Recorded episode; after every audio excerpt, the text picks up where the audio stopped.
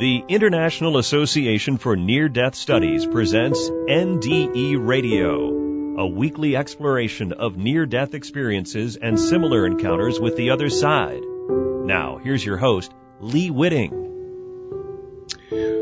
Welcome to NDE Radio, brought to you by IONS, the International Association for Near-Death Studies. I'm your host, Lee Whitting. Our guest today, Dr. Lib Liberatori, is a retired specialist in orthodontics. He graduated from St. Michael's College in Vermont and from the University of Pennsylvania as a DMD and established a practice in Brewer, Maine in 1973. 8 years later, he went to Boston University and completed a 2-year residency in orthodontics and returned to Maine, for which we are very thankful. Maine has such a shortage of dentists, and established a specialty practice here in orthodontics. Lib married his wife, Jean, in 1974. They have 4 grown children. He became involved with Brewer Youth Hockey and became an on-ice coach, but had to retire in 2010 when he lost his left leg after many surgeries, and his remaining leg has undergone multiple surgeries. For the past 5 years, Lib has been volunteering at MANA, a Bangor soup kitchen where he entertains on the piano with ragtime, boogie-woogie, and catchy tunes, much to the delight of all. And I should add that that soup kitchen is now operating out of my church, and Lib is playing my late mother Grace's Baldwin piano. 2 years ago, as the result of a stroke, Lib experienced an NDE. Lib, welcome to NDE Radio. Thank you, Lee, and a special thank you to your mother Grace for that piano. Oh, I thank her every time I hear you play. Lib, you told me that your NDE did not change the direction of your life, which I know has happened for many experiencers, but rather affirmed it. So what was it in your former, your pre-NDE life that formed your philosophy? Well, I went to a Catholic high school. I went to a Catholic college.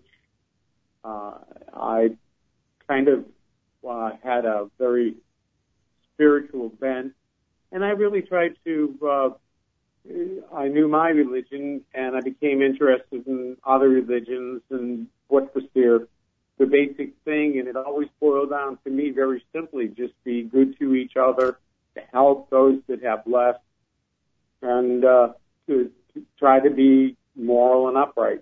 So it was, for me, the NDE was just a sort of a confirmation of I really didn't think I was coming back, and I really wasn't looking to come back. I was, after multiple surgeries, and I, in the NDE itself, they showed me that I was having a stroke in my brain and that I would wake up and be partially blind, if not completely blind, over time. So I guess I would say that I knew where I was going, and I was kind of looking forward to it, so that I was done with the difficulty in walking and what have you. I had being aware of what to do, how to make choices throughout your life, gave me a life that I didn't have a regret. I didn't need to come back and correct something, and was actually quite upset to be back, because I knew I would then have to learn how to deal with my blindness and learn how to deal with, which thankfully the only effects from the stroke were on my optic sensors in my brain. So I could still walk, even though I have a prosthesis. My left leg is an above-knee amputation. I had learned how to walk, and I like to do construction work and work on my camp and work around the house, and have a couple of properties that I worked on, and I was able to accomplish all of that again. But with so for me, the NDE was really, I know that there's life after death. It's not, they're not just turned into dust or stone, that's the end of your body, but you, your consciousness, what you came here to learn, to work on, all of that is still the same. You can pick up any good book and be able to gain the information that I gained from my experience. And that's why I say it's more of a confirmation than a revelation. Mm. But I worked with people that died. I worked with in hospitals. I've worked then in different areas. And so a lot of people do not want to talk about death. A small group do, and I guess that's why I'm speaking to you.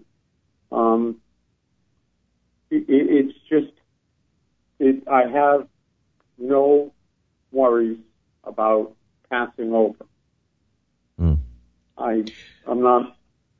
I'm very comfortable with that concept. And I'm 69, and because of all the multiple surgeries, I'm always in a very precarious position.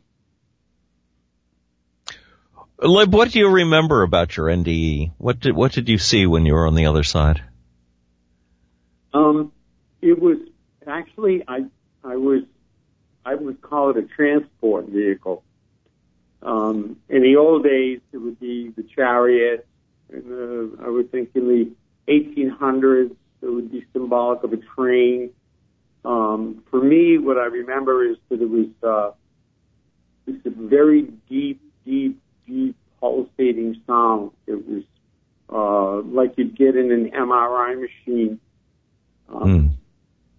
And I'm watching what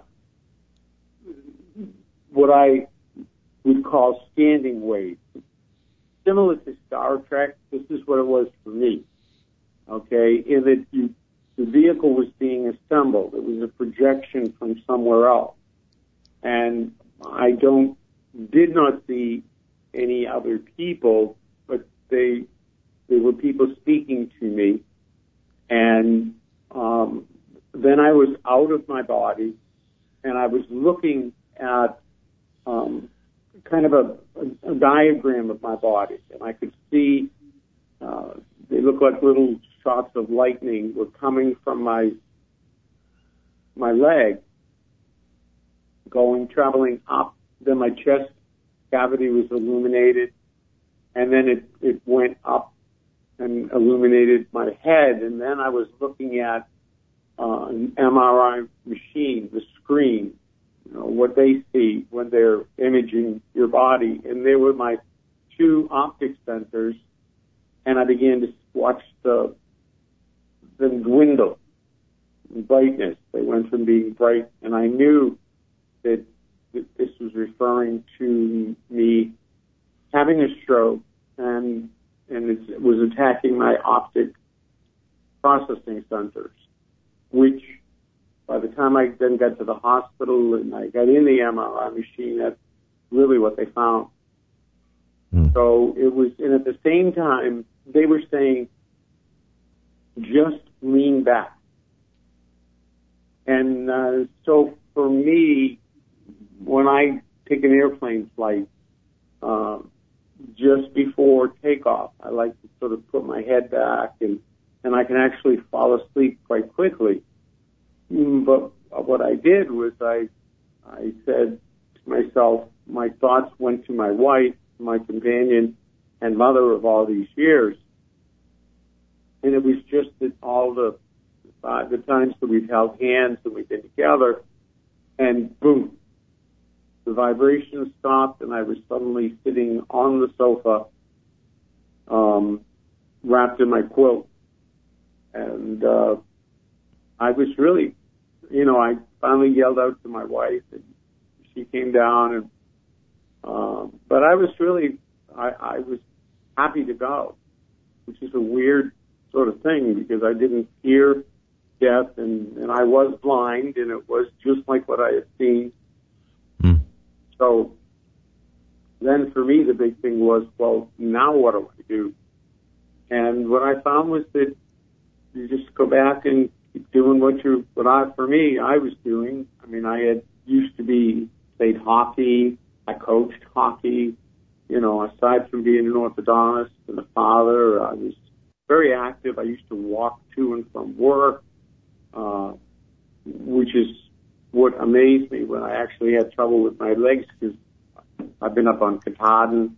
I've been out in Western Maine. I've done all of that stuff with my legs that was in great shape, I thought, but it wasn't to be. So I guess if somebody has that experience in their back, you just, there's evidently there's reasons that I still, I didn't get in. I like to laugh. I like to say that it's because I play the piano too loud, and they're not ready for that kind of ruckus up there. So, but the really difficult thing was that I had to figure out how to still be purposeful. Did they give you any guidance when you heard those voices? Did they give you any direction as to what to do with the rest of your life? No, they said, aside from saying lean back, just lean back. They told me not to touch. There was a I said I was watching them build standing waves, and there was this like liquid silver poured, and they were getting in syncopation, and I understood it as being probably like a cage, a magnetic trap, like you talk about in physics. And I other than the fact that when I leaned back and I thought about my wife and was just sending her my love, and it all stopped. Mm-hmm. So, no, they didn't say, don't do this or don't do that for me. And that's why I think it's more of an affirmation, but they just weren't looking for your piano player, I guess. Well, also, in your role as a doctor, you were probably interested in examining all of the insights that they were giving you as to your own body. What was happening there? Yeah. Yeah, I mean, yes, absolutely. I mean, that's why I had once read somewhere that people report different vehicles, and it's due to their experiences. I mean, I'm familiar with physics and chemistry and math and medicine, and so there's a whole range. And so for me, it was, and I used to love watching Star Trek. But it was more on that, only a real and sophisticated way of standing waves. That's all I can call it. It was being constructed right around me. And the only things they said was one lean back and the other was don't touch those. So, no. But other than that, they didn't. I wish they had told me a couple of lottery numbers to play, but. Well, people sometimes talk about having additional insight or gifts when they come back, or just a different focus in their lives. Did you notice any differences there?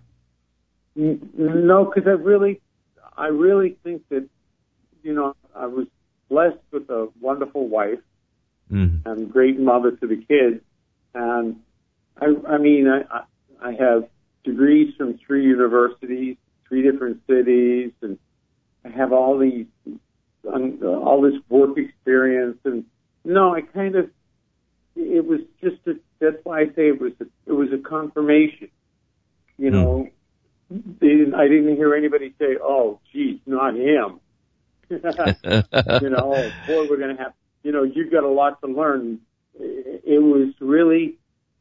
Just it was going to be, and I would have passed away. I would have been aware of what was occurring, and I was looking forward to actually, metaphorically speaking, I was waiting for the elevator doors to open. Mm-hmm. One of the things that some musicians have told me about the experience that's typically described as going into the light. For musicians, sometimes it's going into the music, and they bring back reports of this most amazing, beautiful music, the most beautiful music they've ever heard.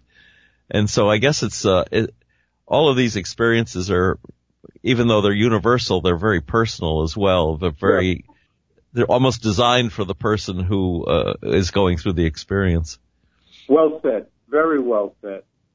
That's, yes, I agree with that 1,000%. And mine wasn't, mine was more, I like to build, I like to rebuild, I like to remodel. So I'm always looking at what's underneath.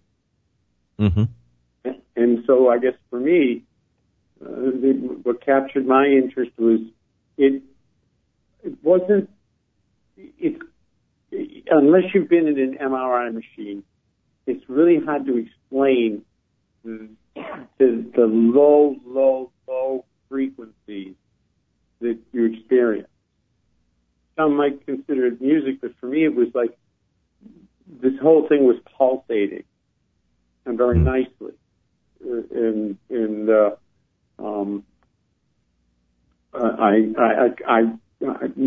I didn't hear any music. Like I said, I think it's because they didn't want to hear mine.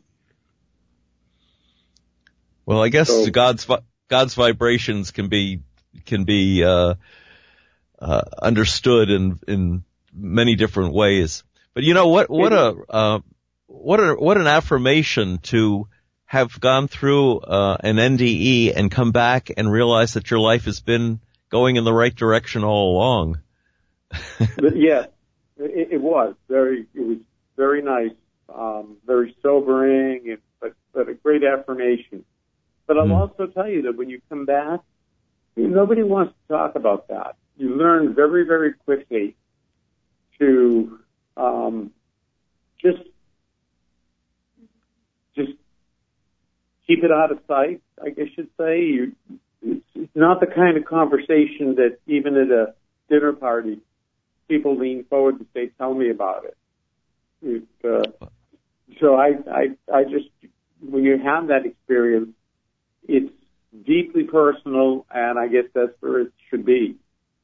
If I hadn't met you, and if I hadn't been able to play so often on your mother's piano, I probably would have declined wanting to be interviewed.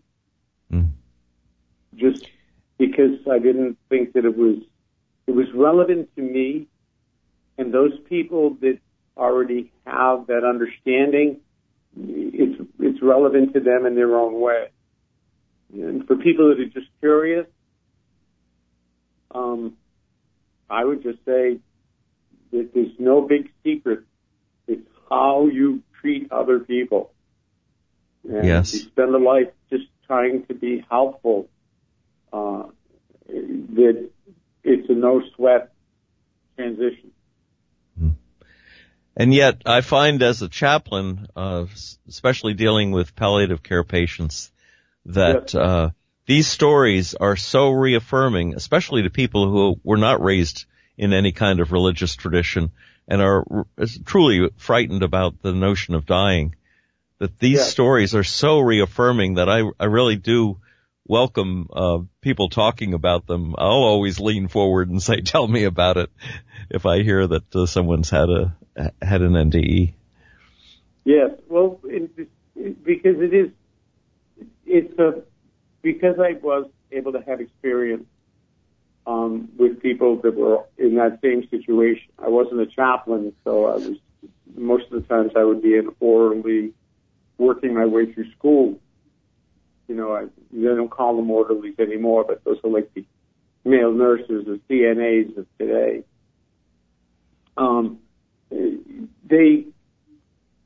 Those people that were thoughtful throughout their life, the concept is a lot easier for them to embrace than if they were mostly focused on material. They were focused on this world. They were very attached to this world. And they gave very little thought to spirituality, that it was foo-foo and it was really just a waste of time because, you know, this is it. You have one life and that's all, and you might as well be in the best possible position, that sort of stuff. Then that when they get close to dying, and your mind and your soul starts to reflect over your life, then they might have a few more regrets. So it can be a wake-up call. It can definitely, I can understand that. You know? Right. And, I mean, we are not alone. We never were, and we're just as much alive, and even more so, when we're on the other side than we are here in a physical body. Mm. Well, in the way that we're treating the environment these days, I mean, when you were more active, you loved nature and you loved to be outdoors. And we hear these stories now about the, you know, creatures that we've loved our whole lives going, you know, nearing extinction. It's it can be so depressing. And you'd think if people had the bigger picture, that their lives, this materialism that we fill our lives with is so temporary, and our spiritual nature is the key, that we would be kinder to the planet, kinder to each other. True, but that's really that's always the case. I mean, we are, I think that we're evolving, we always evolve, and we either gain or lose in terms of civilization, but there's a forward process that's occurring, and I think it's part of the mental side. What really comes down is to how you treat one another, and that, then everything else, from climate to what have you, you know, all intertwined. And I just, I know that it'll continue to go on. I mean,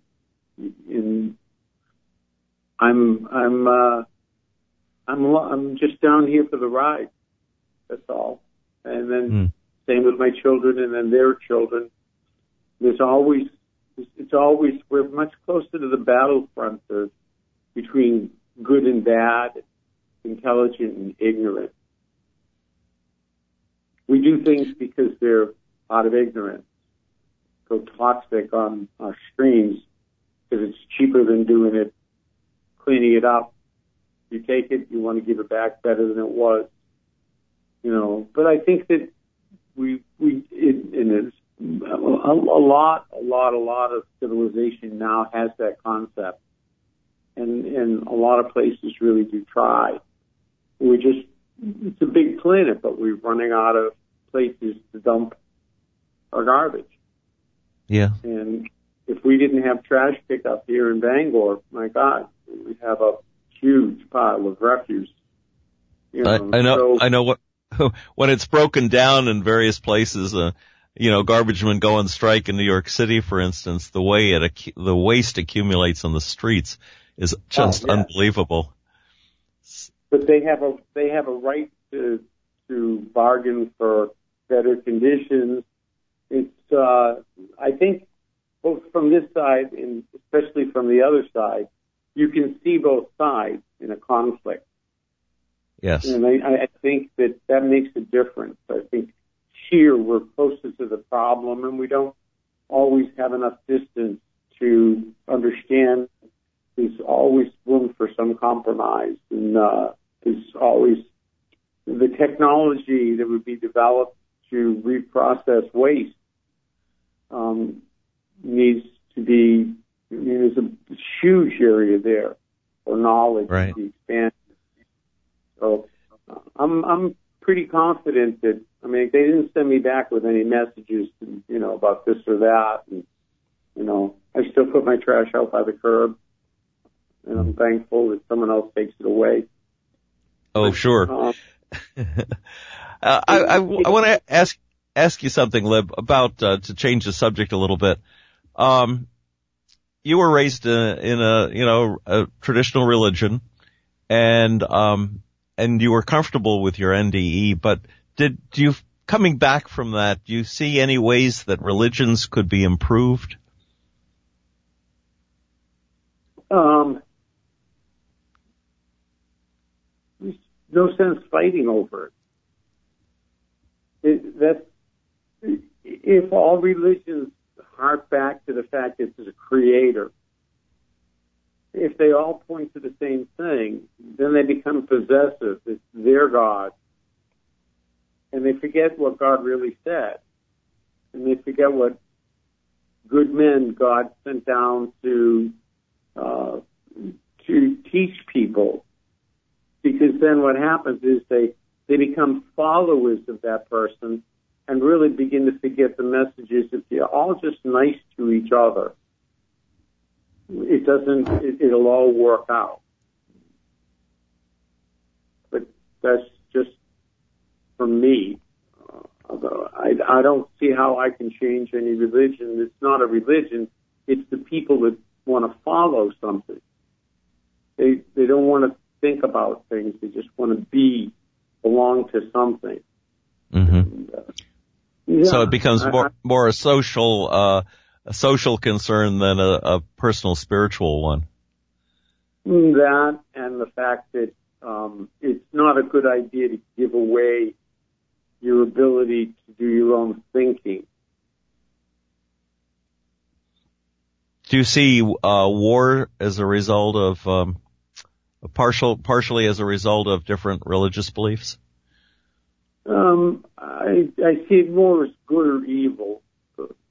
Those that want to, I don't know. That boggles me, because if you just stay with the basic tenets, and we have enough food that we grow already. It's just being held back. It's people that the regimes that stop their own people from receiving food.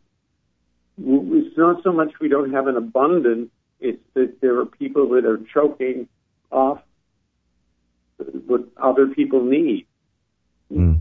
So, and then after that, it gets just, for me, many, many, many good men have tried to solve those problems, and they're, it's because of the evilness, and meanness, and incompassion of others that really, I think, create the problem. So it's not the religion. You can wear any kind of coat you want, but in truth, we're all the same. Yes. I love the fact that Bill Ray does such a wonderful job feeding the homeless and the hungry through MANA, and that you come in and supplement that food with the spiritual edition of music that you're playing. It's just a perfect combination for people that aren't really being denied a lot of things. I thank you very much, and I absolutely agree that Bill Ray, what he does is he always takes my breath away, and the people that he helps are wonderful. I get to know them as people. I get to know them. That it's so difficult to explain for me that it's a wonderful experience for me. Mm. We had talked earlier that my parents were against me being a musician.